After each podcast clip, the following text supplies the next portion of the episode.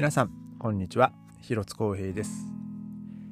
えー、今日は7月の4日火曜日です。えー、今日のベルリンというかですね今週のベルリンなんですけども、えー、平日がですねまあ気温がね、まあ、比較的こう程よく、えー、過ごしやすい気温では、まあ、あるんですけども、えー、週末にかけてですね、えー、まあ、気温が上がっていく予報になっておりましてでなおかつその上がった気温がですね来週ずっとこうとどまるような予報になっておりまして。で、えー、今年あ今年ね今週のですね今度の日曜日がですねえー、32度の予報ですね。で、そこからこう31、30、28、31みたいな、もうほぼほぼこう30度ぐらいまで行く、ね、気温が、もう30度ぐらいまで行く日がですね、こうずっとこう並んでいるっていうですね、えー、ちょっと僕にしてみるとですね、えー、今週末からちょっと、えーまあ、夏バテがもうほぼ確定っていう感じですかね。もうなん、なんとかして、えー、こう仕事中もですね、その暑さをこうしのいで、ね、なんとかこう頑張っていきたいなとは思うんですけども、えー、まあ、ただですね、もう、この、外の気温が30度超えるとですね、まあ僕の職場、まあどこの飲食店もそうだと思うんですけど、もう室内の気温はですね、もう爆上がりしますからね、もう本当にこうしんどい状態になるのが、ね、本当目に見えてるんでね、もう本当うんざりだなとは思うんですけど、えー、まあ、結構ですね、あのー、まあ、こう、まあ、ベルリンでよくあるのが、あの、主によくあるのは平日天気が良くて、えー、週末に天気が悪いっていうのが、まあ、よく、まあ、あるんですよ。まあ、特に冬場とか、ね、まあ、そういうのはあるんですけど、で、まあ、ここ最近で言うとですね、平日、えー、お過ごしやすいんだけども、週末にもう気温がガンと上がるとか、えー、まあそういう時がね、ほんとここ数年ありまして、まあでも今年の夏はね、あの、今日ね、同僚とも喋ってましたけど、まあそこまで暑い日っていうのは少ないよねっていうまあ話はしてたんですけどもね、まあただまあ来週に関しては、まあ30度を超える日がまあ増え、ね、あの、ずっとこう連続してるんですけど、まあでも去年も、えー、確かね、35度行ったりとか36、まあ、もう高い時は38度とか、えー、なんか行った日があったと思うんでね、えー、まあそれに比べたら、まあまだまだ低い方ではあるんですけども、えー、まあ僕ね、夏が、え、嫌いな、まあ、僕としてはですね、もうほんと30度を超えると、もう僕としてはもうやってらんないっていうね、もうそんな、もうできればもうほんと仕事も休みたいぐらいなんですけど、まあでもね、そういうわけにもいかないので、え、まあただですね、え、ちょっと、まああのまあ先まあ、先日というかもともとは本当2月とか3月ぐらいにはねあの、まあ、計画をちょっとこう、まあ、立て始めてはいたんですけども、えー、あのちょっとねまあ、今月の終わりぐらいから、まあ、来月の初めぐらいにかけてですね、ちょっと1週間ね、まあ、ちょっと夏夏休みをまあ、ね、取ろうかなと、ね、仕事をね、ちょっとお休みもらおうかなみたいなこう話をしてたんですけど、で、まあ一応ね、先日、本当 3, 3ヶ月ぐらい前の話だったんでね、まあ、一応もう一回確認のためにね、まあ、オーナーに、あの、俺この間こういうふうに言ったんだけど、あの、取って大丈夫？って確認したらですね、あ、いいよって言ってくれてたんで、だからまあ、えー、まあちょっとね、あの、夏休みをね、あのちょっと1週間、まあ、取らせていただきますと。で、そして、えー、まあ、そのチケットも、まあ、飛行機のチケットもですね、あのまあ、先に取ったんでね、また、えー、その、行った先でね、えー、まあ、またこのポッドキャストをね、まあ、更新したいなと、まあ、その時はね、まあ、思います。で、えー、今日はですね、まあ、その暑さに関する、まあ、ちょっとお話をちょっとしたいんですけども、まあ、あの、ここ最近はですね、まあ、その雨が降ったりとか、えー、まあ、その気温もね、まあ、ちょっと落ち着いて、で、えー、まあ、ここ最近はようやくですね、まあ、その花粉だったり、まあ僕は花粉症じゃないんで、あの正確にはわかんないんですけど、まあ例えば、その、まあ街路樹から、なんか葉っぱから出てくるなんかこう樹液みたいなのがこう道路に落ちてきて、で、まあ道路がベタベタになるっていう話もしたと思うんですけど、まあ最近はですね、まあそれも落ち着いて、まああんまりそんなこう、えー、道路がこうベタベタするとか、あとまあそのバイクのカバンがね、ほんとバリバリになるぐらいになってる、なんか、なそそういう状況とかもまあ全然、まあなくてですね、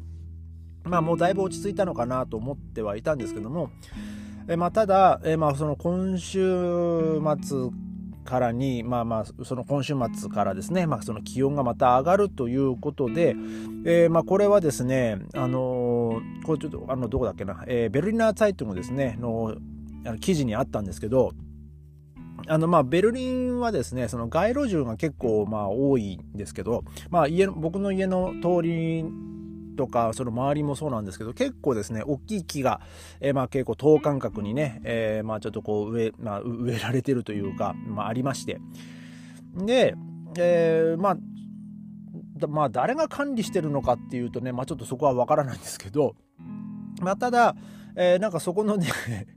いやこれいいのかなと思うんですけどその後木がまあ植えられてるまあ、そのスペース、まあ、その土になってますよね。で、まあ、そこにですね、なんか勝手にその、あの、野菜とか植えてる人とかも まいてですね、えー、いや、これだ、これいいのかなとか、あと、まあ、勝手に、その鳥の巣箱とか置いて、まあ、その鳥のご飯とかね、まあ、あの置いてですね、その、スズメとかがなんかこう、ご飯食べに来てるとか、えー、まあまあ、そういうふうにこうしてるところもまああるんですけど、あのこのベルリナー・ツァイトンの記事でですね、あったのが、あのまあ、ベルリンのまあ市としてはですね、あのまあ、僕らその住民にですね、そのその街路樹に、まあ、その水をまあやってほしいと、えー、まあそういうまあお願いの記事が出ておりまして、まあそのまあ、暑さのためにですねで、まあ、その水分もまあ不足する。で、まあ、その気温が上がればその分ですねその,、えー、その木がその地中にある水分をまあたくさんこう吸い吸い上げていくわけなんですけども、えまあ、その水分もですね、まあ、底を尽きてしまうとか、まあ、そうすると本当この木がですね、まあまあ、要は乾燥したりとかで、えー、そこからですね、まあ、その病気になったりとか、えー、まあそういう、えー、ことにまあがそういうことが起こり得るので、まあ、あのできれば、まあ、皆さんでそのベルリンの街中にあるですねその木を、ねあ、の水を、まあ、あげてくださいと、えまあ、そういうお願いの、えー、記事ですね。で、えー、その過去10年間でですねまあ、結局その街路樹がですねあの約5000本あの切り倒されたそうで結局、え、まあそのまあ、根腐れしたりとか、まあ、その水分不足でもう結局その木が枯れちゃったりとか、まあ、そういうことがあって、えまあ、その5,000本ぐらいがね、まあ、その処分されたりこう切り倒されたりしたとか、まあ、そういう、えまあ、それを、まあ、できるだけその数を減らしたいと。でまあそのベルニー氏ももちろんその木にね、まあ、その水をやったりとか、まあ、そういうこうケアはするんですけども、えー、まあとてもその全部の木に十分の水をやることがまあできませんとで、まあ、それでその住民にね、まあ、助けを求めているという、えー、まあその記事ですね。で、えー、まあその去年ですかね、えーまあ、結構猛暑ででまあドイツですね、まあそのまあ、ベルリンもそうなんですけどもあの至る所にですねその、まあ、無料の,、まあその飲料水が、まあ、飲める場所っていうのがね、まあ、できましてで、まあ、うちの近所にもまああるんですよ。その公園のね、あの前の歩道のところにですね、あの、ある日突然、そのトリンクバッサーって書いたですね、まあその飲み水っていう、まあ、意味なんですけど、えまあそういうね、なんか、その、まあ水道がね、まあ設置されまして、で、やっぱり、まあその暑い日とかはですね、まあその熱中症になったりとか、まあその水分がね、まあこう不足したりもするので、まあその気軽に、あの誰でも、あのその水が飲めるように、えー、っていうことであの、まあ、去年ねその行政がこう設置したのがあるんですけど、まあ、そういうのを使ってでも、えー、まあ、その街路樹にですね、まあ、水をやってほしいと、えー、まあ、そういう、えー、記事です。でまあまあ、場所によるんですけど、まあ、多分ねあのこの あこの木はこのこのおばちゃんがなんかいつも世話してるなとか、えまあ、そういうのもあるんですけど、まあ、ただまあ僕の家の前にある木はですねそういう、えー、世話をしてるっていうか水をあげてる人は、まあ、見たことがないんですけどね。まあでも、まあ、結構ですね、まあ、うち特にうちの中庭の木なんかもですね今もうすごいんですよ。もうもう枝がこう伸びまくってもうボーボーで